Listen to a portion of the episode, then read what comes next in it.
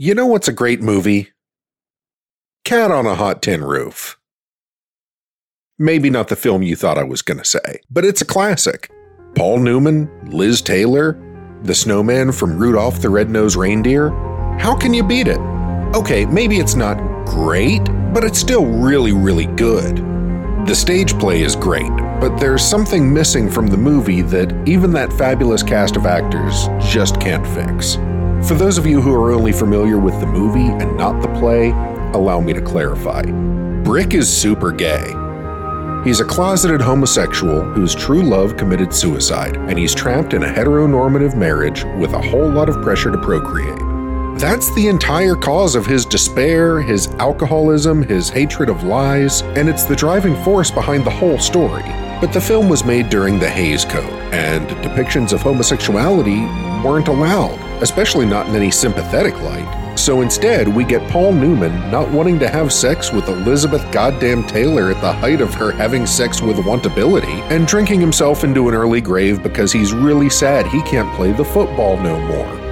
But at least Brick was a fictional character and not a real person getting his sexuality erased, and we can take some self satisfied comfort in blaming it on the era in which it was made. That doesn't make it a lot better, but this kind of straightwashing continued well after the Hollywood production code fell to the wayside, and even as recently as. I don't know, what time is it? Today's film isn't Hollywood's first attempt at telling the tale of the Bletchley Park codebreakers cracking the German Enigma machine and saving the world. But it is the first sincere attempt at giving Alan Turing his rightful acknowledgement for his contributions to the Allied victory, for his pioneering work in computers, or for the tragic end he met at the hands of the country he served. And that end is inextricably tied to his homosexuality. We don't have to guess how this story would have been told during the Hays Code. We don't even have to go back that far to see Alan Turing get not just straight washed, but entirely erased from his own story for the crime of being gay. That already happened just this century. It may be surprising to us today, but it shouldn't be. For all the progress we've made since Alan Turing's Day, or Cat on a Hot Tin Roof, or even from 2001. Remember, he was only pardoned of that crime the year before this movie was released, after he'd been dead for 59 years. War is hell. People make films about it, and we love to talk about them. Would you like to play? It's a game, a test of sorts for determining whether you're talking with a Marine veteran, a film critic, or a theater director.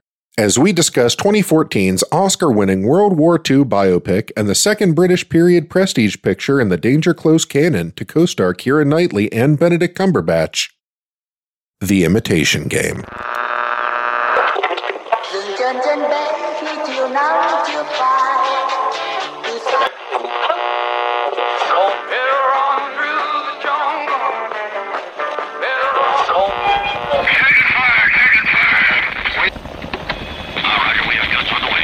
Call it in. It's danger close. Welcome back to Danger Close, a war film podcast. My name is Dan, and I'm here with my partners, Katie and Liam. And today we're here to talk about The Imitation Game, a 2014 British film. And Katie's here to tell us a little bit about it. For decades, Alan Turing was a disgraced and mostly unknown historical figure. It's only since the 1980s, when previously top secret historical documents began to be declassified, that the true story of his contributions to cryptography and the development of computers was revealed. In 2009, British programmer John Graham Cumming started a petition that the British government should apologize for their persecution of Turing. It took five more years of debate and parliamentary hearings for Queen Elizabeth to finally cut through the red tape and issue an official pardon. The Imitation Game was released in 2014 to general positive praise from critics and a decent take of 90 million, which is pretty good for a historical drama. It garnered three nominations at the Academy Awards, including Best Actor for Cumberbatch and Supporting Actress for Knightley, but it only ended up winning Best Screenplay for Graham Moore this film isn't necessarily inaccurate, but it is a compressed and dramatized version of Turing's experiences. And we are definitely going to get into the truth versus film on this episode. But to start things off, what was your guys' knowledge of Alan Turing and World War II cryptography before this movie came out? I think my oh, absolute only knowledge of Turing was not even of Alan Turing. It was just of the Turing test before this came out. Embarrassingly, right. but that is the truth. And of course, that comes from my relatively deep knowledge of science fiction, or certainly my love of science fiction, and the fact that I was talking about Blade Runner on a podcast a lot. So we got into a lot of that. And of course, in Blade Runner, one of the more famous scenes at the beginning and shown in other parts of the film is the Voight-Kampff test, which is basically a type of Turing test. I mean, it's a machine devised to tell the difference based on emotional response between a replicant or an artificial person and a real person. The tortoise lays on its back, its belly baking in the hot sun, beating its legs, trying to turn itself over, but it can't. Not without your help. But you're not helping. What do you mean I'm not helping? I mean you're not helping. Why is that, Leon? And so conceptually, I was very aware of that test named after Alan Turing. They're just questions, Leon. In answer to your query, they're written down for me. It's a test designed to provoke an emotional response as well as there's a scene that I'll talk about later that actually reminds me a lot of the scene from Blade Runner. So that was kind of my knowledge of Turing, and it was more based on science fiction and AI than anything else. So the first time I saw this, which was probably around the time it came out, maybe a little bit later, was the first time that I really learned a little bit more about the person himself. Liam? I knew very little. This was actually 2014 was an oddly big year for the Turing test in cinema especially around Oscar time, because Ex Machina also came out this oh, same oh, yeah. year. And I remember I'd, I'd actually, I'd not heard of the Turing test. Like my, my knowledge of science fiction is not anywhere close to yours, Dan, having delved so much into it over the years. I've been much more of a, of a casual observer. Okay.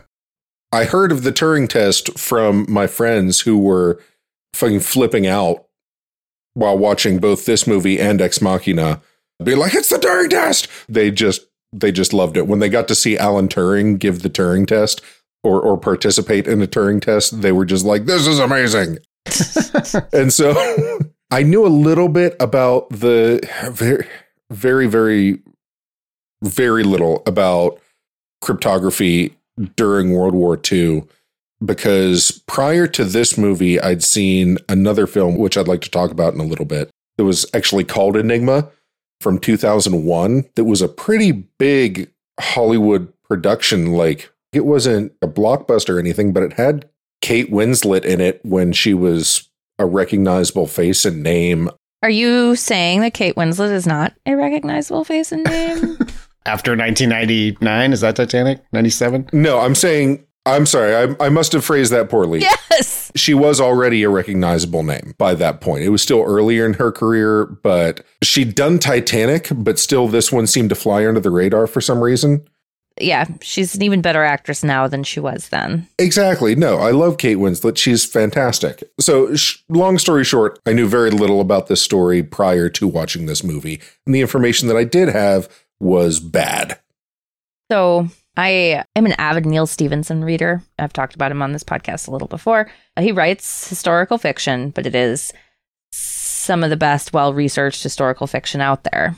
He wrote a book called Cryptonomicon in 1999, and it's a very complicated book, but a significant chunk of the story is set at Bletchley Park with a he didn't actually exist, but then all the rest of the people there existed type situation. Call that historical fiction.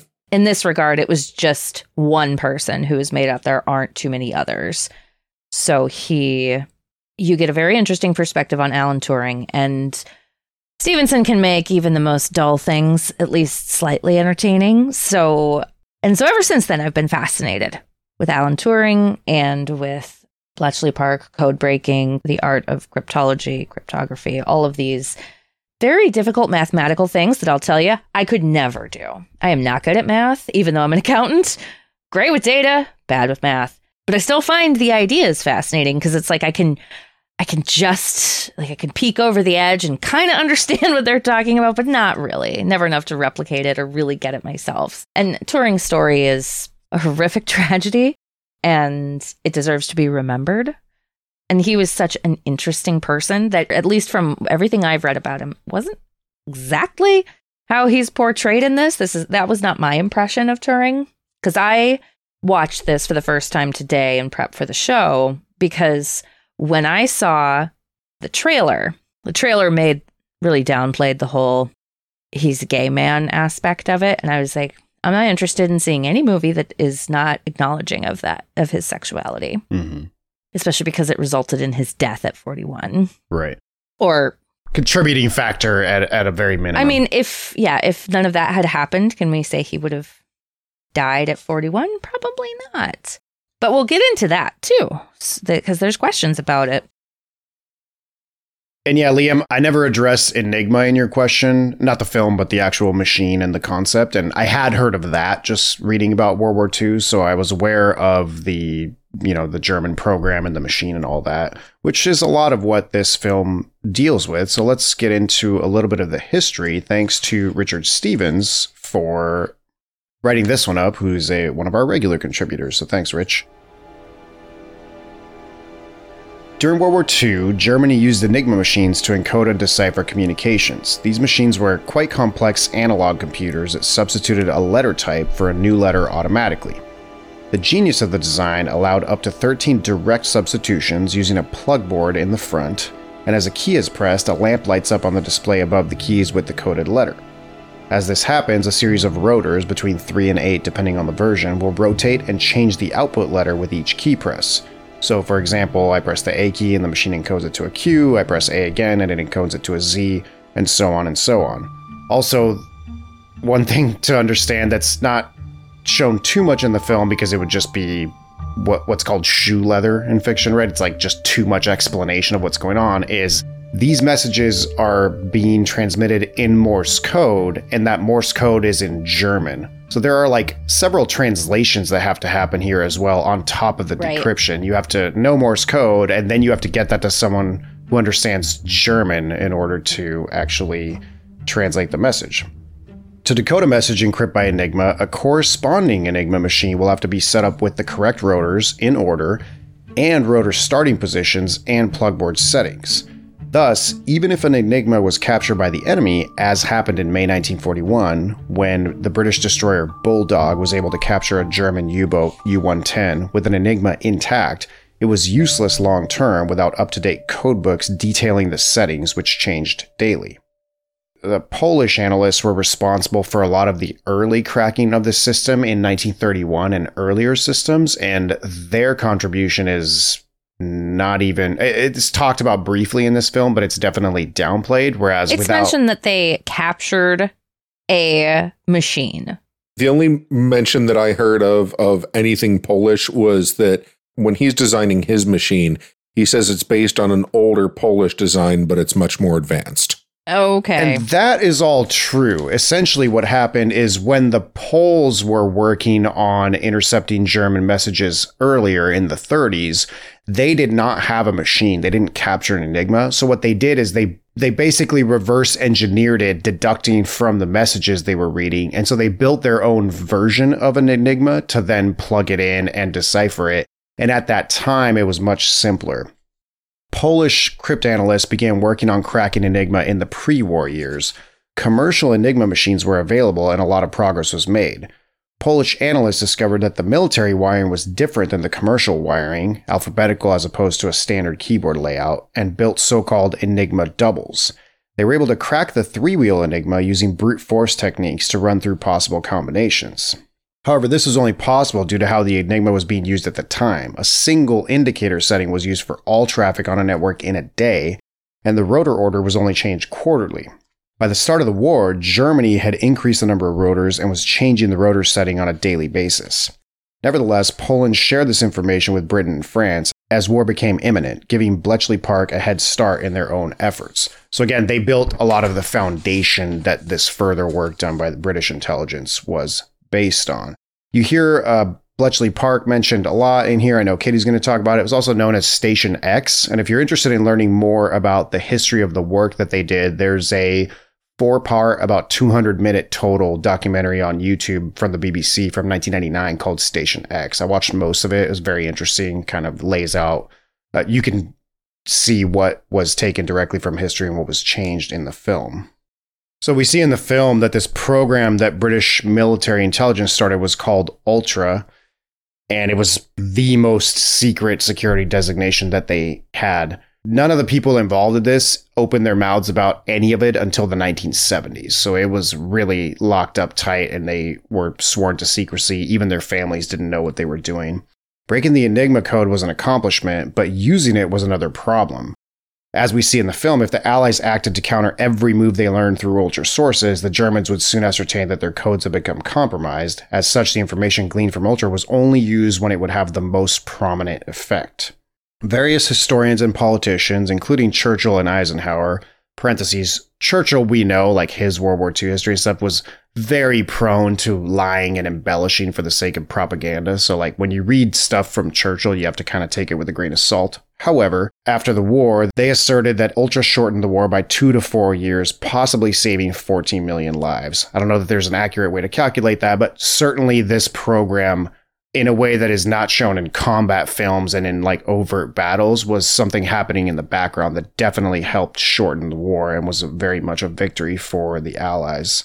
Ultra intelligence was used to great effect to route naval convoys around U boat patrols. After the capture of U 110, naval intelligence rerouted convoys and reduced shipping losses by two thirds until the codebooks captured with the Enigma machine they found ran out of date.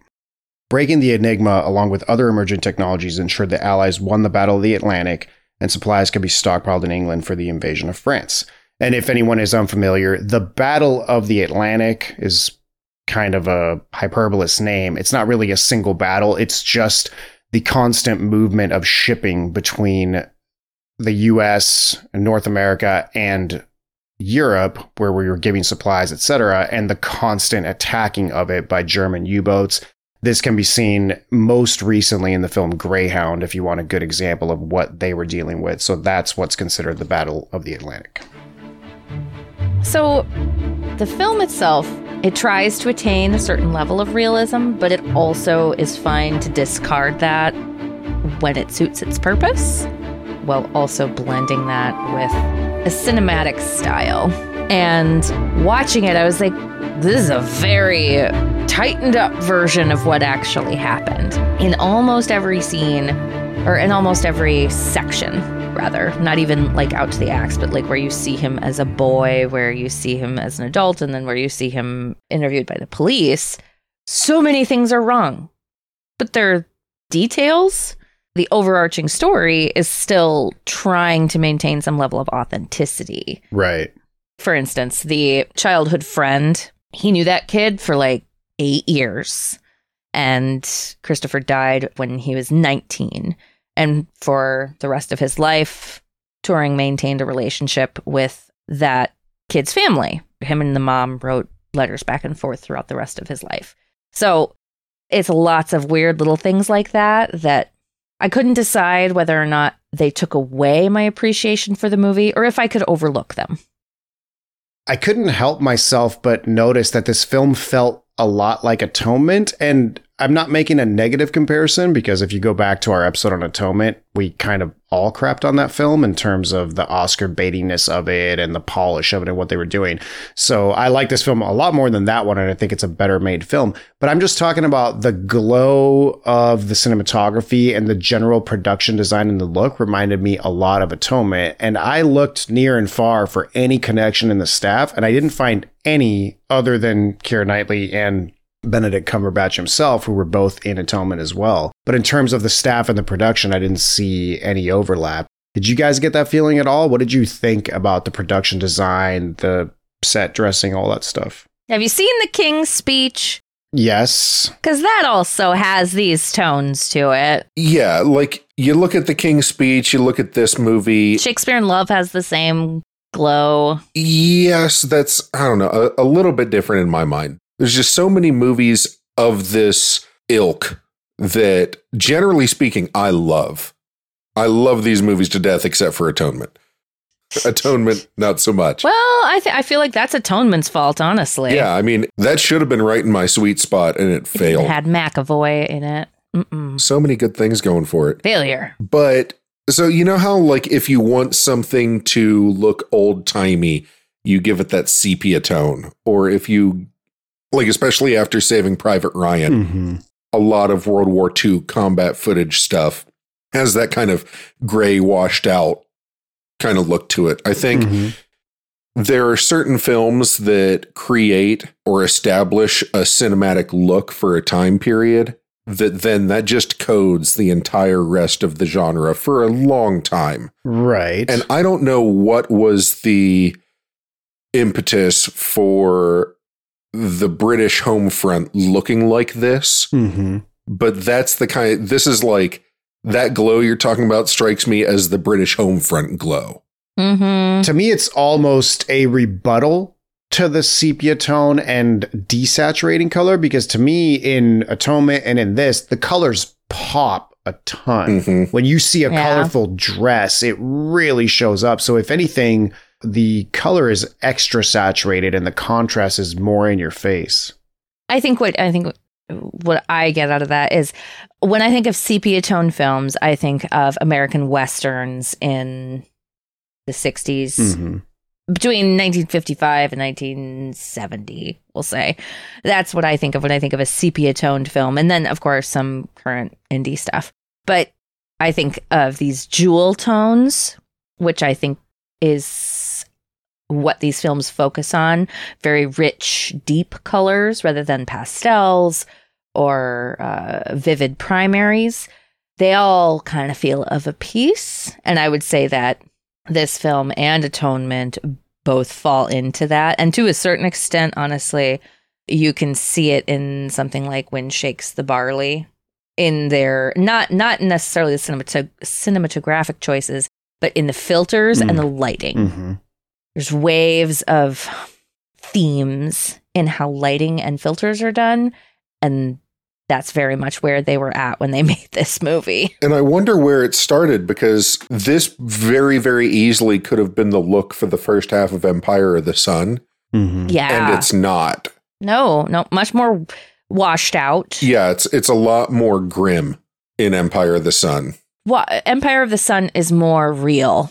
You know, it's something like Imitation Game and Atonement is overly saturated. Yeah. Empire of the Sun lives in more the real world where things are more muted. Well, and and also I think the contrast is different. I remember in Empire of the Sun, most of the background stuff was muted, but when you had the crowd scene at the beginning with a certain outfit walking through, like I think there were people dressed like Nazis, right, or wearing a swastika, like those popped out and that color was accentuated. It was Marie Antoinette riding in the back of her limousine. Right. So anything she Yep. was wearing that had red or something like that, it popped out compared to the rest of it. Whereas I think in Atonement and this, it's everything is popping, all of the colors coming out. And Right. this this might be a good time to bring up the sort of quote unquote Turing test scene where he's being interrogated because I found that there, even the color of the bricks behind him is really popping out. It's like that sort of an aquamarine, like blue greenish color, which again reminds me of not just thematically of the Voight Kampff interrogation at the very beginning of Blade Runner. This scene is famous in cinema. It's been studied in Mhm. film school many times because of the look that they were able to give it and the way the smoke fills the room and like the depth that they were able to give it. But the color of the room generally is kind of the same color. So I again I, I have no proof. I haven't read it. I don't know if they did that intentionally, but there's definitely a little bit of a Voight Kampff interrogation kind of theme.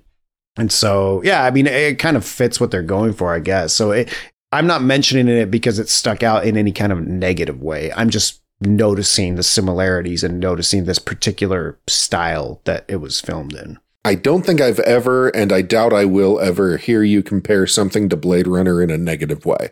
Usually, if something makes you think of Blade Runner, it's like you wrapping up in a warm blanket and you're just like, ooh, it's cozy in here. I know where I am. That's a fair assessment. it's a positive. We all have those movies for ourselves. You know, like you know what you know what I fucking hated? This movie that reminded me of Blade Runner. Like that sounds like some shit that I would say. Yeah. Not because I hate Blade Runner, but because when something reminds me of something that I like and isn't that thing, I usually resent it. Mm, You get Gotcha. mad at it. I do. That's one of the reasons like I like Empire Records. I'm like, why am I not just watching The Breakfast Club? Because Empire Records is. Don't you dare. Don't, tread softly. Okay. Easy. It's its own thing. It is its own thing, I suppose. But it would really like to be The Breakfast Club. It's Rex Manning Day, god damn it. It's the Breakfast Club if they were in college. How about that? Yeah, I was surprised. Was this your pick, Liam? It was. Okay, I'm always ready to jump down Liam's throat because I'm like, oh, we're doing too many, like, not really war films. Like, God damn it, this is a war film podcast. And then I forgot there's a lot more war in this movie than I remembered. Now, obviously, in this film, a lot of it's, most of it probably is done with CGI, other than like the street scenes of bombed uh, streets in London or in England. I think even a lot of those were done with CGI. Sure. And I- I'm not going to get into like the military inaccuracies because that's not really what this film is about. No. But there are things done for dramatic effect, like showing 12 U boats under the water, all like pretty close to each other, firing torpedoes. It's like, yeah, A, the Germans never had more than 200 U boats throughout the war altogether, let alone like 100, you know, for one attack. Yeah, no. And U boats. U-boats would not travel in packs that closely. Like they would be further spread out for obvious reasons. You don't want to be depth charged right next to another U-boat etc so there are little inaccuracies with the military stuff. But again I was surprised. It, it looks good in terms of the visuals and I was surprised by how much of that they show the Heinkel's bomber and and those kinds of shots. But what do you guys think about the look of the film, the production design, the set design, that kind of stuff? I think it's fine. It's nothing spectacular. It, it feels very, for lack of a better phrase, Oscar baity. You know, it's got a certain glow to it. Like the costumes are all very historically accurate. The street scenes feel authentic. Mm-hmm. The clothes, again, oh, so amazing. I just, I have to say, those outfits are just so good. Almost too good. Like Turing was known for sort of constantly being disheveled and not caring about his appearance. Yes. And in the film, he's like very well buttoned up and very put together. Right. Cum- and Cumberbatch is that way. He's he's a bit of a fashion dude, honestly. I don't know. His shirt tails were untucked. It, they were there were He's got a moments rumpled. of dishevelednesses. There's a bit of a rumple to his suit as this as the film progresses, and his flat is definitely A mess. yeah. He hated wearing ties. Like he would go to work not really dressed properly for the time and the way everyone else was. Another thing that I know was Cumberbatch's thing. Like nobody asked him to do this. It's it's almost like that meme where it's like nobody, and then it's like Benedict Cumberbatch. Like I want to wear an exact replica of Alan Turing's teeth for the filming of this, which is exactly what he oh did. And the child actor also did the same thing. So they both wore replicas of Alan Turing's teeth, which I was like, okay, well, I guess you're kind of method, so that makes sense for that. But other than that, like, it's not like he had really screwed up teeth or anything. So no, no one else is gonna know that you went through that trouble. The teeth thing, I don't know that I would call that method. Wh- What is it then? So method is almost exclusively driven by internals. Yeah, you're living as that character. You're finding all of your internal motivation, and then you have to take that internal motivation and express it outwardly. There are a lot of external things that people will do to get into character, most notably, like putting on a different pair of shoes. So, yeah, I mean, there have been actual times that, like, I was performing a monologue for a class. I fucking nailed it. I did great. Everyone said so. But even the teacher had like, you know, we do like feedback afterwards and you know, everybody was like, I thought you did this really well, I thought you did that really well. Teacher was just glowing reviews. My professor thought it was great. And then like, oh, one thing, you you weren't wearing the right shoes. You're wearing sneakers. I would have probably changed your shoes. But other than that, like everything was perfect. I got a fucking C on that monologue. Whoa. And I went to him and I was like, hey, man, can I get some more feedback on that? Because, and I ran down the list of all the good shit that he had said. And I was like, the only thing you said I did wrong was that I had the wrong shoes on. and he looks at me and he just says, well, shoes are important. wow. What a power move. Yeah. That wasn't even my hardest professor. I had some professors who were real bastards. He was a great guy. But yeah, no, a lot of times you'll find a character with a a particular external thing. A lot of times it's shoes, it could be a cape or I don't know because I'm not a woman, but I imagine like playing a part that requires a corset without a corset, then you put the corset on. I feel like that's going to affect your whole character Right. something like that drastic. But yeah, like that kind of thing. So like wearing his teeth, maybe a little weird, but at the same time, I kind of get it. Anything to help you get in the headspace. Right. But your original point, Liam, was I think you were pointing out that that's not necessarily method. It's not necessarily method. So method is kind of a, for lack of a better word, a bastardization of the Stanislavski system. right.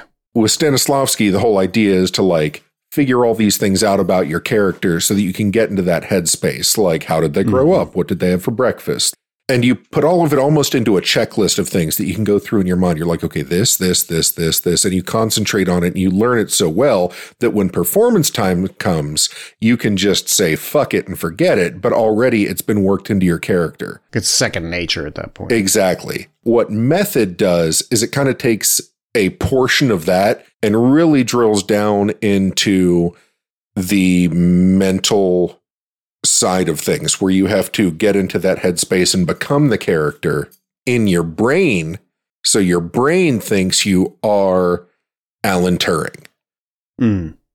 Which is part of why we often hear stories about method actors, like Daniel Day Lewis is the quintessential example, staying in character for like an entire shoot. Right. Right. Right. So when they cut, he's still Daniel Plainview from uh, There Will Be Blood, for example, right? Exactly. You know, and there's Daniel Day Lewis is one of those people that I absolutely fucking love, and I never want him to teach an acting class right. ever. That's like learning a diet and exercise routine from Christian Bale. Just like don't fucking Right. do what that person does. Just say no, kids. Just say no. I don't know, the Strasberg method thing, it's it, it does produce some good results, but like I don't necessarily know if you have to go through all of that. Wait, now I'm confused because you said Stanislavski the first time. So it's the Stanislavski system, but then Lee Strasberg and company took that and created the Strasberg method. Oh, And is that where the method in method acting comes from? That's where the method comes from in method acting. Okay. Probably the most notable person specifically trained by Lee Strasberg would have been Marlon Brando. Oh, Oh, okay. that makes a lot of sense. But there's a bunch of those folks. do you know about Cumberbatch personally? Like, I, I do feel like he's kind of a method actor, but is that I don't know. I think method, you know, and again, with the exception of Daniel Day Lewis, a lot of times the Brits don't give a fuck about method. Mm. They've got Shakespeare. They don't like method doesn't do you a damn bit of good with Shakespeare. Right, right. It does absolutely nothing for you. So I would be surprised if Benedict Cumberbatch were a straight method kind of kind of actor. He might dabble here and there. Well, like the scene, uh, like his uh, performance is Smaug, and he's doing the motion capture for Smaug. Like that's, it, I agree. It's not necessarily method, but he definitely gets into his characters in a way that a lot of people don't feel is necessary, and I feel like he did that with this character in particular. the man shows up to work. That's that's for sure. Well, yeah, and and, and again, I, I need to just reiterate: no one asked him to go get a copy of Alan Turing's dentures made and wear them for the part. Right. Like that was his call. So that's like a very specific commitment. But you also have things like Johnny Depp is also not one who I immediately think of when it comes to like, oh, that's a method actor. But like Johnny Depp when he was playing when when he was playing Jack Sparrow, went out and got all of his teeth capped in gold Mm. because he wanted majority gold teeth, and then he like negotiated with the director down because the director didn't want him to have any gold teeth, so he went out and got all gold teeth, and then was like, "I'd like to keep this one, this one, and this one, please." Oh my god! because he wanted those gold teeth. Actors get into some weird shit. I think we can finish this section with a quote from Cumberbatch himself. Benedict Cumberbatch confessed that in one of the final scenes of the film, he couldn't stop crying and had a breakdown. It was, as he said, being an actor or a person that had grown incredibly fond of the character and thinking what he had suffered and how that had affected him. So, not that that necessarily has anything to do with method, but certainly it shows Cumberbatch's commitment to the part. I think he felt a responsibility Yes. Yes. to really nail this. And I was watching the the making of, and again, this is apocryphal. Like you know, I haven't read interviews with them, but somebody in the making of uh, was talking about how Alan Turing's nieces, I think, saw their performance and said that it was almost indistinguishable from seeing their their uncle alive again. Which, sure, Well, see, here's here's where I have uh, the big difference of opinion is that there's some things that people said were true, but he was also not the neurotic character that he is in this. the super artist. Yeah, yeah, it's obvious in my mind that they are kind of assigning him to the autism spectrum or something like that where he doesn't read social cues and all of those stereotypical things that people think of when they think of someone on the autism spectrum. And from what I had read, Turing understood what a goddamn joke was and told them himself. He mm-hmm. was a personable human being. He was not disliked among his colleagues and he worked as part of a team Right. easily and all of that. Like he, he was Warm and charming, and especially liked by children. As yeah, that he liked kids. He liked, you know, he was just a regular person. And this movie really tries to other him in some ways that are Mm. very stereotypical and are often frustrating because in reality, no one acts like that. People just aren't so black and white. But I think trying to achieve some kind of realism rather than reality is presenting what everybody expects of this character rather than who this character actually was, which is a thing that biopics really tend to do. You know, they kind of take Mhm. the public's perception of who this kind of person would be and then squash it in around the reality of who this person was.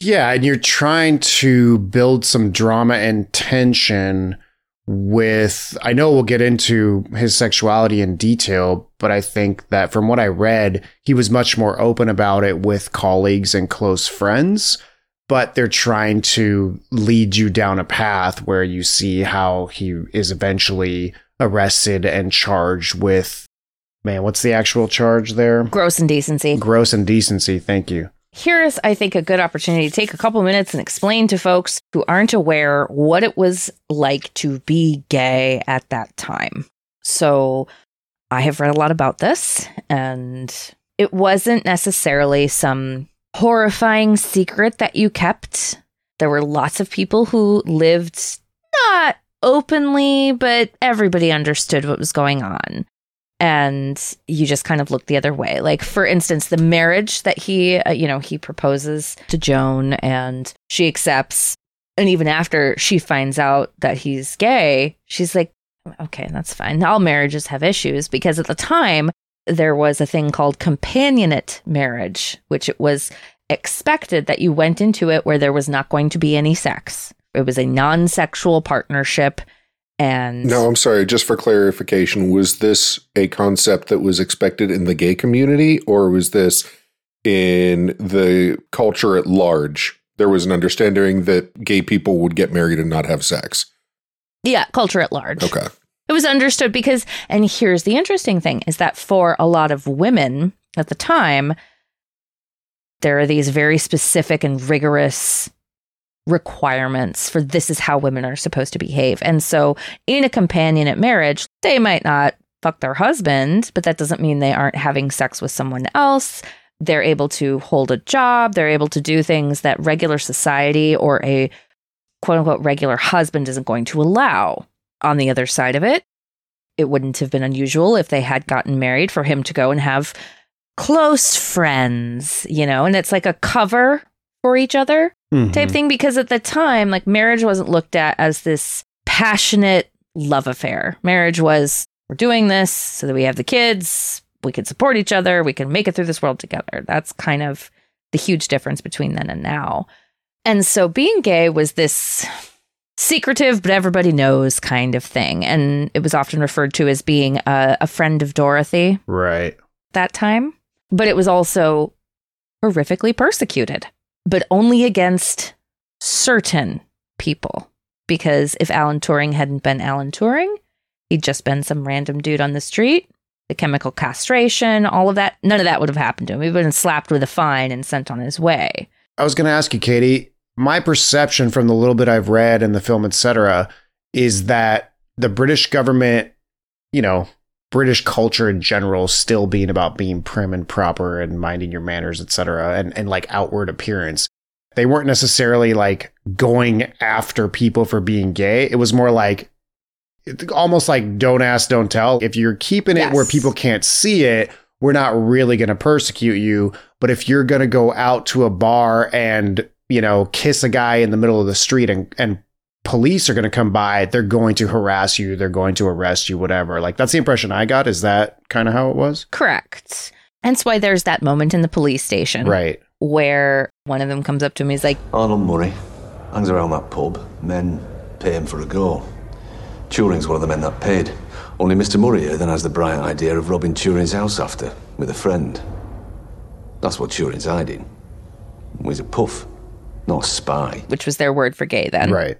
And the only reason that it continues beyond that, because you hear the lieutenant or commanding officer or whatever they call them say, Are we really going to prosecute a Cambridge professor? Right. Are we really going to do this? That's Steven Waddington. Yes. And the guy's like, no, there's something more going on here. We need to blah, blah, blah. And like, if he hadn't done that, they probably wouldn't have pushed, at least in the film. I don't know. There were other reasons probably why they did it in real life, but that was definitely a reality of how the time would have been. And that it's like, well, we're only going to prosecute you for reasons other than you are also homosexual or assholes are assholes. Well, and also making the British government look bad. Like if you work Right. for MI6 or you work for the British government, And he did work for the government at that time in real life. Right. He was still employed with the code breakers at that point. Right. So I imagine that that's a lot of the issue too, is that he worked for the government specifically. So these instances of, Gross indecency. As opposed to palatable indecency. right. In my mind, if you haven't committed gross indecency in some way, at least at some point in your life, have you really fucking lived? You're just boring at this point. Exactly. So here's what I was impressed by Yeah, let's hear it. as as far as the historical accuracy or lack thereof. Maybe because I'm jaded by by things that are supposedly based on a true story. Okay. I'm I'm I'm never surprised when I find out that something is not exactly accurate. So I've seen this movie before. I've seen it a few times, and this time I, I really was trying to put on my my skeptical spectacles, my skeptical glasses, Your skepticals? to see like I was okay. Where can I where can I find the where where can I find the the the bullshit in this movie? And so I started like just you know doing cursory Google searches of things, and I was surprised at how most of the characters were real people. hmm Oh, yes. Yep. All almost all of them. Even like John the Soviet spy was really John the Soviet spy. Very Soviet Scottish spy. and delightful, honestly. Yeah, love loved his his performance. He was personable. He was warm. He was knew he was a homosexual. Now I'm sure a lot of the things about that character as appear in the film are not necessarily like how that person would uh, how that person and Alan Turing would have interacted. No, they because they because they never actually interacted in real life. hmm Two of them didn't know each other. Yeah. So again, that's one of those things that got condensed or put together in in a in a weird way that isn't accurate. But I was kind of impressed that he was a real person and he wasn't just made up for sizzle. I watched this movie and I did absolutely no research on it at the time, but I was like, okay, so this person is probably an amalgamation of so on and so forth. yeah. Joan may or may not have existed. Spoiler alert, she existed. Oh, and and was alive up until very recently, and still was doing work and kicking ass up until almost her death. She was still doing research, still working in in the science fields. Joan was amazing. Which is very cool. On a much more superficial note, Turing's niece commented that she didn't like the casting of Keira Knightley because the real Joan was rather plain. You know what? I, I heard that and I thought, bitch, don't be catty. right? I've seen pictures of Joan, and you know what? She was fine.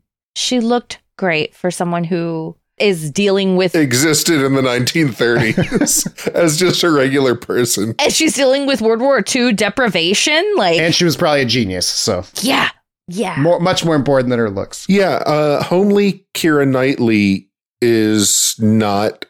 I mean, bless them, they tried. They did. They tried to make Keira Knightley a little homelier. She looks like Keira Knightley with less fancy makeup. I mean, Karen Knightley's super hot. Like, what are you gonna do? You know, She's a like beautiful woman. Yeah, exactly. I- like this might be my favorite uh, Keira Knightley, though. I thought because we've talked about sort of how we're all kind of meh on her acting. Like she's not bad, she's not fantastic. She's really good she in was, this. She was really good at this, right? Yeah, you know, and I think the reason for it for me was because I've got to give a, a lot of credit to the director, Morten Tyldum, on this, because in this, I feel like we get to see Keira Knightley stretch her wings. She gets to be a sassy bitch. She gets to be a, a flirty adult woman. She gets to talk about the the particular difficulties that women of that age had. I'm a woman in a man's job, and I don't have the luxury of being an ass. Well, my parents won't let me get this job. Mm-hmm. And if I take the job, my parents are going to disown me. So if something falls through, I'm totally screwed.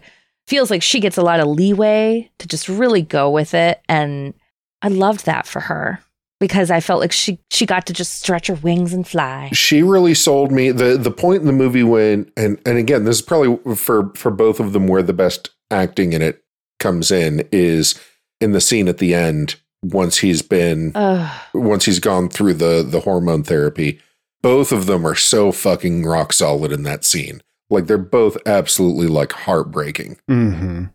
I did love the writing, though. I mean, granted, I think there. It sounds like there isn't a real historical reference to say that Turing was on the autism spectrum, or at least certainly, even if he was, it was much more mild than what's portrayed in the film with like the carrots and the peas, etc. I did love the writing of that conversation where he's like, "Alan, we're going to lunch," and he just ignores him, and he's like, "Hey, did you hear me?" And I'm like, "Of course he's ignoring you. You're announcing that you're going to lunch. Why does he give a shit that you're going to lunch?" And he's like, Right. "Well, I asked you if you want to come to lunch with us," and he's like, "No, you didn't." And he's just being super literal and like so again, pedantic. that's an exaggeration, obviously, but I did love the way that scene is written. I was like, "This is a great." but great, it fucking communicates really really well such a great scene." And I, I think, I don't necessarily think you have to be autistic to take things literally.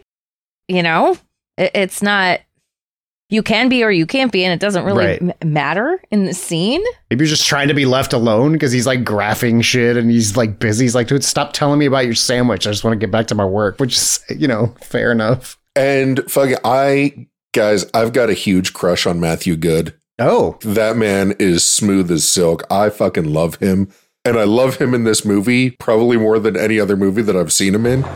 Come and dance. No, no, no, no. You can dance with your fiance anytime you like. Right now, this moment, my turn. But yeah, Hugh Alexander, also a real dude. Knock me over with Yep. a feather. That man Yep, existed. a- an actual chess prodigy. yeah. ooh. Oh, oh, can we have a crush segment? Oh, we should have a crush segment every episode. Oh my god! right? So I, I used to do this thing back when I would go to the movies. Sometimes I would just go to a movie theater and see what I was on time for without checking anything. Ooh, I love it. call it movie roulette. See what happens. This is how I saw movies like Black Snake Moan. And the, another one that I saw was Brideshead Revisited, which was the first thing I saw Matthew Goode in. Okay. So yeah, I was just like, oh, I guess I'll go see this. It was Brideshead Revisited. I had no idea about anything about it. And yeah, I didn't love the movie, but I loved him in it. And then I saw him in Watchmen. And then I saw him in this. 'Cause He plays uh, Ozymandias. Okay. So Dan, you go second. Okay.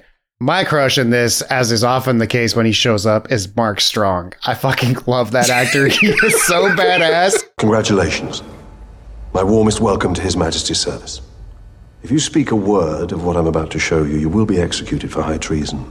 So the only things I can think of him in of recent are 1917, which we'll be talking mm-hmm. about soon because it won our next listener poll, and he has a brief but phenomenal role in that. And then he plays Stewart Menzies, who is in charge of MI6 in this, which is also the basis for James Bond's boss, which apparently is why that character is called M, which I found super fucking cool. They also put him in an authentic 1940s blue pinstripe suit because they wanted to give him more of the appearance of a mob boss compared to the tweed wearing mathematicians. And I looked like, so good. Oh, fanning myself. How sexy that shit was. Now, here's a question for you, Dan. Have you watched the Kingsman movies? no, I haven't. Because he's in them. Are they good? Yes and no. Are they worth watching? They're worth watching, it sounds They're worth watching. They're a fun thing. But Mark Strong is in the Kingsman and in Kingsman the Golden Circle. good enough for me. Katie, who's your crush? Oh, Karen Knightley. 100%. Okay. She's gorgeous, although not generally my type. I'm not usually quite into such skinny ladies. Don't dig the wayfish chicks. I wayfish chicks are gorgeous, but it's not necessarily what my eye turns to first, if Sure. you will. But Keira Knightley playing an insanely intelligent woman who is savvy enough to deal with, uh, you know, the misogyny and ridiculous social norms of that time frame, and Keira Knightley pulls it off like a champ.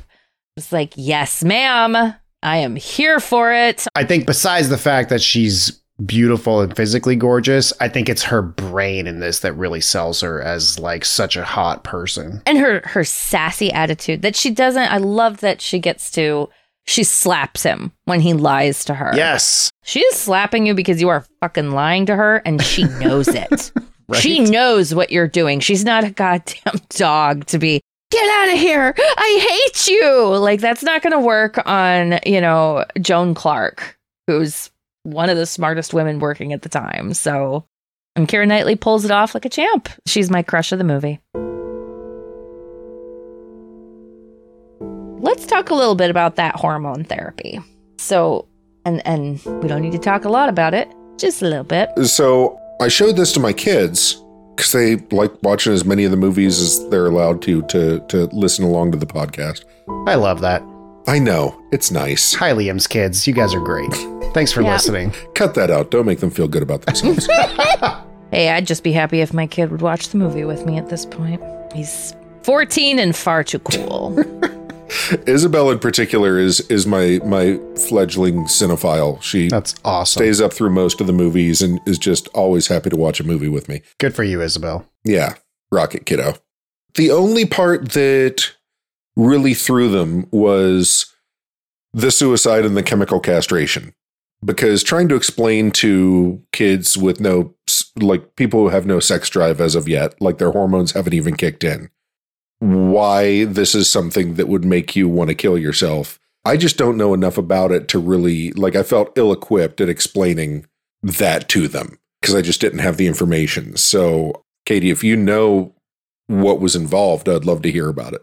I do, unfortunately. So, chemical castration at this time in the UK was something that was employed sporadically, but they used a substance called diethylstilbestrol, which is essentially a non steroidal estrogen. So, Turing would have been given shots of it. And there were, at the time, there were legitimate medical uses for this. Uh, it was later discovered that oh, hey, this causes cancer. So they stopped doing it and have much safer products now. But essentially, they were giving Turing estrogen to suppress his testosterone, which caused a whole host of issues that they didn't really think about and weren't concerned with. For instance, he he grew breast tissue. It changed some of the structure of how his the the fat in his body is laid Mhm. out. So essentially, it was like a really primitive early form of transition as a way to suppress his sexuality and suppress his libido entirely. I was going to ask if that if this is in any way like comparable to what somebody who's transitioning today would would experience. No, no. Someone who's transitioning today would be met with much better medication. Both if you are transitioning from female to male, as they say, you are going to be taking testosterone blockers in addition to estrogen. And your experience is not going to be nearly so traumatic. This is a very harsh drug that he's being given. My only reference to this that I know about would be from people I've heard about with bipolar disorder, which still to this day, one of the better treatments to control it is lithium. Lithium is the most commonly thought of, but it is really hard on your body when you take it. Well, and that's the reason I brought it up is one of the issues with lithium is it like destroys your sex drive. So it really affects your hormones and if you're still a functioning, you know, younger person, that really sucks. But then again, bipolar disorder is really debilitating if you have it badly. So it sucks because sometimes those people are faced with a trade-off, which is a personal decision, but still Right. difficult. The other side of this, we're talking about the medical castration and then his suicide. So I'm kind of torn about this. And I think the movie actually handled it pretty well. So, cyanide, you know, as we think of it now, is not something you can just go pick up at the hardware store. You could definitely go to the store and just purchase cyanide at that time. And it was used in multiple different chemical uh, applications, including electroplating Ah, which is something that uh, Turing liked to do in his free time. Like you do. Yes. So there's a, there's a long needle to thread here, folks. So I'm sorry if this gets a little crazy. So Turing's mother didn't believe that he had committed suicide because he did die of cyanide poisoning, but there was disputed evidence as to whether it was more likely that he ingested it, meaning swallowed, versus inhaled. mhm. And he was a big fan of Snow White and the Seven Dwarfs, the Disney film. oh, And he had a particular uh, enjoyment, at least again, I'm getting this from these are comments from his friends of the scene where the queen dips the apple into the poison. And when he was found dead by his housemaid the morning after he died, there was a half eaten apple Mm. next to him. However, he also usually ate an apple before he went to bed, and it wasn't unusual for him to not eat the whole thing. So, there is a whole lot of questions about whether or not this was purposeful or accidental. When Joan was asked about it, they kept up with each other after the after the war and she made a comment of like, "Yep, it's definitely something that you could also interpret as accidental." Mm. meaning that her best guess was that he had killed himself, but he had done it in such a way that his mother and other people close to him could deny that and have, you know, some internal peace about it. right. And there was also the idea of there were reports that he wasn't doing too bad. This I heard conflicting info about whether or not he was still on the hormonal medication at the time of his death or whether it had stopped a year earlier. I, I saw some things that said one and some things that said the other, but there were reports that he was in good spirits. And there were reports that he had gone and seen a mystic, and the mystic had told him something that had made him very depressed. So there's a whole lot of questionable information around Alan Turing's death, but it is entirely a safe bet to say that he was not happy at the time of his death and he had suffered a lot of trauma and persecution by the government that he had worked so hard for so that suicide isn't necessarily out of the realm of possibility and neither is he was being a bit careless with the cyanide. So unfortunately like with some suicides you know we're just never going to know the truth but it's still a fucking travesty that we can lay at the door of the british government in my opinion. You said that you were you thought the movie handled the ending pretty well, and I agree. They there was a deleted scene where they do address the apple, yes and like the the detective Nock is is summoned to his house again, and they're they they discuss the apple, and you see it on the bed next to him. But removing that scene as it is a deleted scene, and it's deleted for a reason. yeah i'm glad they did that I I think overall I am as well. But I did find it interesting that there were also references to the cyanide already and apples and apples. And I appreciated those both making their way into it. And those seemed those if you know the story of it, those seem more poignant and good additions if you do not have that scene where he kill where you see, you know, the obvious po- self-poisoning with the apple. Yeah, the um the script itself I think was I mean, obviously this won for for best adapted screenplay. Mm-hmm. at the Oscars. I like this script a lot, and I think I like it a lot because, and I don't know if Graham Moore is a playwright, but this plays very much like a play in my mind. Like I could see this as a staged production Yeah, definitely. very, very easily, which when you're trying to make something not condensed and based on a true story isn't always great for the accuracy because on stage you have even more limitations of time and space and so on and so forth to get it right. But man, it really does help with the flow and helps keep things clipping along. Like there is not a lot of dead weight in this movie. No, I mean, it's trying to do a lot. It is. I, I couldn't tell as I was watching it. I was like, I'm not sure I really like these CGI sections that are illustrating what was going on with the war, but not really. They're just reminding us war is happening and there is a threat. People are dying. And it's done meh. It was fine, but I've seen it done worse than in this movie. That's true. totally. I've seen Darkest Hour. Yeah, me too. Looking back on it, I think that it reminds the viewer of where we're at and where these characters are existing and the The stakes. Yeah, the true weight of what they're deciding. Now the the Carlisle is that is that the famous instance of the British letting an attack go through that they could have stopped? The scene in the film is made up for the film. That guy was not there was no code break. Well, yeah, I know that like th- it, that would just be wildly odd. Right. The odds of that. Yeah. I feel like that's where if this happened in a stage play, like you'd buy it, but in a movie, not so much. But I can say about the juxtaposition of ships going down and how much were they able to intervene with their planning based on what they knew the Germans were going to do from def- deciphering the messages without letting the Germans know that they had cracked the code, which would then destroy all their work because the Germans would rearrange all their machines and they'd be screwed. Right. So there's a little bit of that consideration being done, but it doesn't happen in the way you see it in the film. And certainly, again, Turing had nothing to do with that because by 39, he had already left. So again, in these wartime scenes, he's not working at Station X. And also, as you would imagine from real life, none of these mathematicians get to make those decisions over No. like where you're interfering with military movements. So those things were passed up to higher command and those people made those decisions. The character uh, that Mark Strong plays is the one who made those decisions actually. Exactly. Uh, There there is a real incident where Turing went around him and went directly to the prime minister's office about something, but yeah, that's a mix of reality and kind of dramatic filmmaking. But before we get into the breakdown, I wanted to ask Liam a very specific question.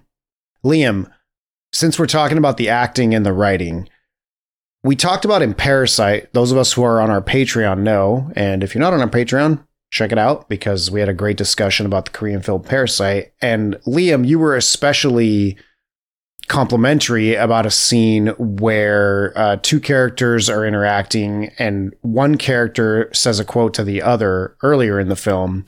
And then in a similar scene where the roles are kind of reversed, it's like a romantic scene, you're expecting the character to repeat this line and then Yes. they don't. And you were impressed with the restraint of the writing in that scene. yes, So there's this famous line first stated by Christopher in their school flashbacks where he says to Alan, You know, Alan, sometimes it's the very people who no one imagines anything of who do the things no one can imagine.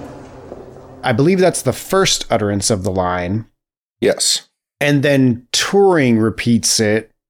Yeah, Turing says it to Joan after after he comes and like lies to her parents to get her back to Bletchley. And then towards the end of the film, she restates it to Turing in trying to tell him not to give up. So, what did you think about that? Because I remember watching that and going, okay, this is a really great quote. And then they did it a second time, and I was like, okay, they're not using the restraint Liam was so proud of in Parasite. And then when they used it a third time, I was like, okay, I think even without Liam pointing this out to me, this would have clashed a little bit. Yes. It is heavy handed. This is when you're writing, you're going to be like, oh, and this is going on the fucking poster. Click, click, click, click, click. Right. Like just fists on the keyboard. This is a kill your darlings moment that somebody missed. like I'm so unsurprised by it that it's hard to say that I'm disappointed Right. it's things like that that make it stand out when you see something like Parasite do the same thing so well or like not fall into that same trap. I think three times is too much. right. It's good in a Lotsie, but not in this situation. Yeah, like so Yeah, if- that's basically they are going for the Lotsie, the non-funny Lotsie. Which isn't good. Yeah, you don't want a non-funny Lotsie. For for those keeping score at home, a Lotsie is when you're when you repeat a joke multiple times for for comedic effect and it's supposed to get funnier each time. right. Death of Stalin was our example of that. Exactly. Yeah, go back and listen to the Death of Stalin episode. 3 is is the classic example, but like if it's a really good Lotsie, you can hit it 4 times. Right. But not with something poignant. You don't get that same return on investment that you do with something funny. Yeah, it cheapens it. hmm It does. It's a good line, and I understand that it's the point. Fucking all understand it's the point, guys. Personally, I would have said have Keira Knightley say it to him at the end of the film. That would have been the most poignant. But Well, she already had that really good ass fucking line right before it, too. So it's kind of like a hat on a hat. Now, if you wish you could have been normal, I can promise you I do not. The world is an infinitely better place, precisely because you weren't. That fucking line slaps really hard, and it doesn't need the hat on the hat. So now it's time for the breakdown, where we ask ourselves what was the objective of this film? Were they on target?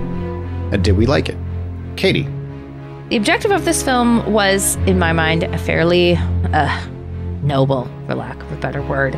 It was meant, and I think, to bring awareness to a maligned individual who did an unbelievable amount of scientific development, not just because it helped win World War II, but because it's literally enabling the conversation that we are having today. And our Facebook group and everything, Alan Turing was hugely instrumental in creating the internet that we are all using right now.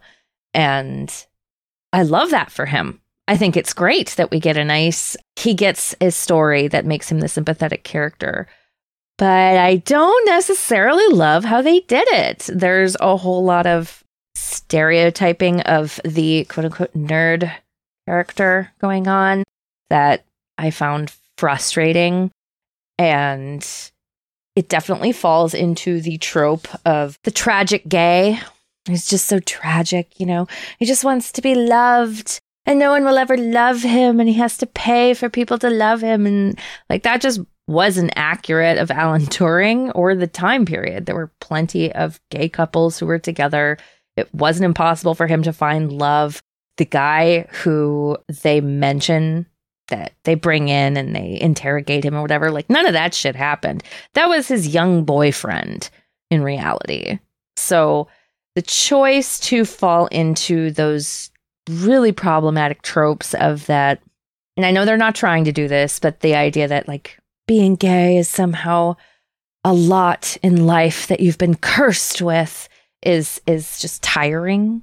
And it wasn't necessarily how people saw it then. It wasn't necessarily not that. Some people certainly did see it that way. And Turing may have been one of them. He certainly had comments about how taking this estrogen was affecting him and his sexuality and all of that. But i don't like that level of simplification when it comes to such a complicated topic. But I really, really enjoyed the depiction, despite its huge levels of inaccuracies, of Bletchley Park, the Code Breakers, of this in- incredibly obscure but horrifically important aspect of World War II that did make a significant difference on the war. And not just that war, but like the wars that continued. Um, So, was it on target? I think they hit the target they wanted, but not the target I wanted. I would have hoped for something better, I think. But I think also in 2013, 2014, when they're filming this, it was a fairly progressive target to hit. Did I like it? I'm never going to watch it again because it was very sad. And I can read much more hopeful depictions of Alan Turing elsewhere, including in Neal Stephenson's book Cryptonomicon, which I highly recommend if you haven't read it. I feel like it was worth making, and I'm glad I watched it. But that's it. I, I didn't like it. I don't think it's a movie you're necessarily meant to like. It's troubling to watch at the least, just because of the reality of the situation and some of the choices they made when they adapted it are not the best thought out. So that's where I'm at. Fair enough. Liam? The objective of this film was to put Alan Turing and his contributions and the tragic way that his life ended into the public consciousness and understanding in a very mainstream way. I think that this was made as a almost a direct rebuttal to a movie that had come out about 10 years earlier that was just called Enigma. I remember I saw that in the theater. It is impossible to find now. Hmm. Hopefully on purpose. It was just buried. Yeah, I think so. And this was a movie that had like Kate Winslet post Titanic. It was written by Tom Stoppard, who had also just won an Oscar for Shakespeare in Love. This was a heavy, heavy hitting movie in the the Oscar bait categories. It had a good pedigree. The director was an Oscar winning director, but it's about a guy who's specifically not named Alan Turing, who's really upset that his, the woman he's in love with slash obsessed with might be a Nazi spy in Bletchley Park. Like it's oh my bonkers God. how fucking bad this movie is and how badly they botched the telling of this story that god damn this feels really authentic in comparison. Right. I haven't heard anybody say that this was made as a rebuttal to Enigma, but it feels very much like a rebuttal to Enigma. And again, I'm not fluent in the history of this by any stretch of the imagination, but I think it hit the target pretty well for what its stated purpose was. It might have hit it a little too well in that way that biopics do, where it's just like, oh man, this is the Jesus Christ of computers. Like, we wouldn't have anything. And maybe we wouldn't, but that's not to say that, like, he was starting from scratch or that somebody else might not have been able to do something similar, but he's the guy who did it. You know what I mean? But it doesn't say, you know, like you were saying, it doesn't really give a lot of credit for the code breaking to the other people who were involved with the code breaking. It plays with those timelines in an effort to give more focus and more stage time to Alan Turing, which he deserves and is worthy of, but not necessarily at the expense of the truth. But I fucking love this movie. I know you said you're not supposed to like it. I like it. I like it a lot. I've watched it multiple times before and I'm going to watch it again. I'm watching it right now. and you guys can't even tell. I love Benedict Cumberbatch. The portrayal is a little spectrumy, and I don't know that that is necessarily accurate to who Alan Turing was, but it communicates in the narrative that they're putting forth in the in the Turing test scene. The movie ties in a couple of concepts that might almost be offensive if they didn't do it so well. Like if they didn't articulate it exactly the way that they did. The comparison of being a person on the spectrum or being a gay person or being a machine as all likely as all being kind of the same thing I could see being offensive when you just say it like that. But the way it's articulated that. We allow for humans to have such divergences from one another. You like strawberries. I hate ice skating. You cry at sad films. I am allergic to pollen.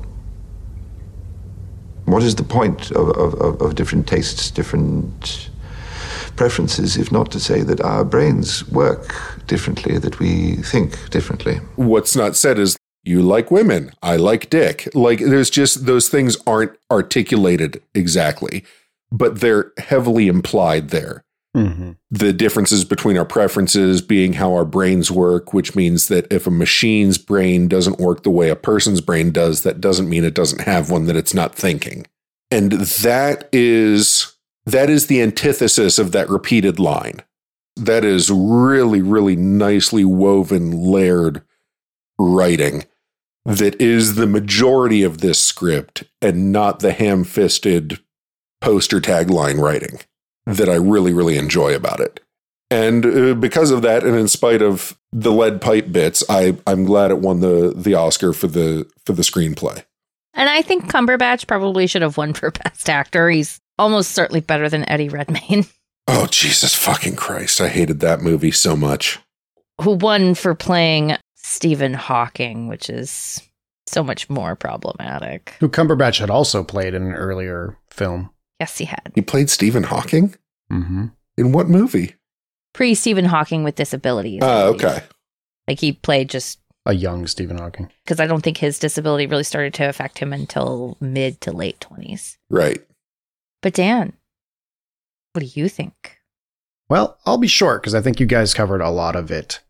The objective here, I think, because at times I was watching this going, okay, are they trying to make an Alan Turing biopic or are they trying to do a dramatization of the history of Station X, which prominently features Alan Turing as the main character?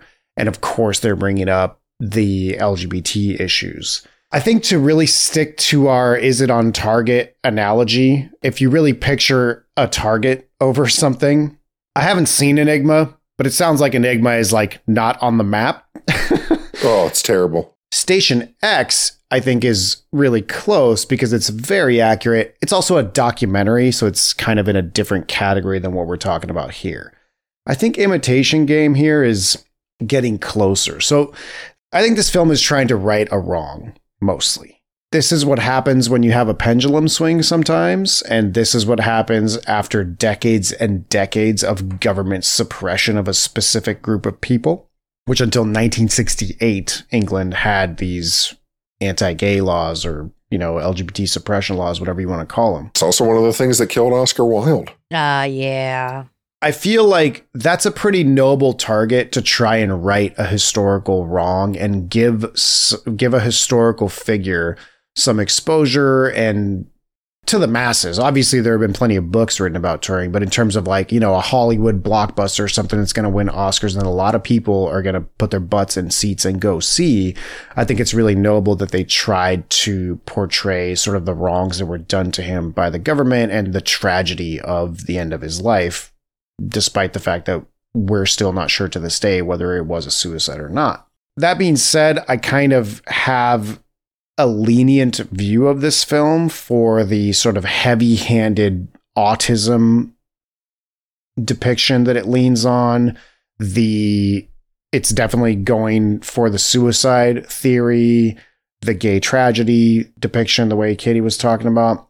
And it kind of overshadows the contributions of the Polish team and everybody else that worked for Station X and embellishes Turing's contributions, especially the timing of it, right? Like again, he's like making decisions about what convoys are going to get saved when in reality, again, he wasn't even working there at the time. And I did want to bring up the fact that Turing also contributed a ton of other things to the war effort. He mm-hmm. only had left Bletchley Park at the point he did because he was going to work on other, even more difficult, top secret things. For sure. And so again, once you combine the medium that this is in, it's not theater, it's not a book, like we got to do a 2-hour film, things are getting condensed. Like I said, or like Liam said, they do a good job of not condensing characters too much. Most of the characters are real people. But in terms of the narrative and the way things play out, there are lots of things that are exaggerated or inaccurate or whatever. But again, if you look at this film in the history of filmmaking,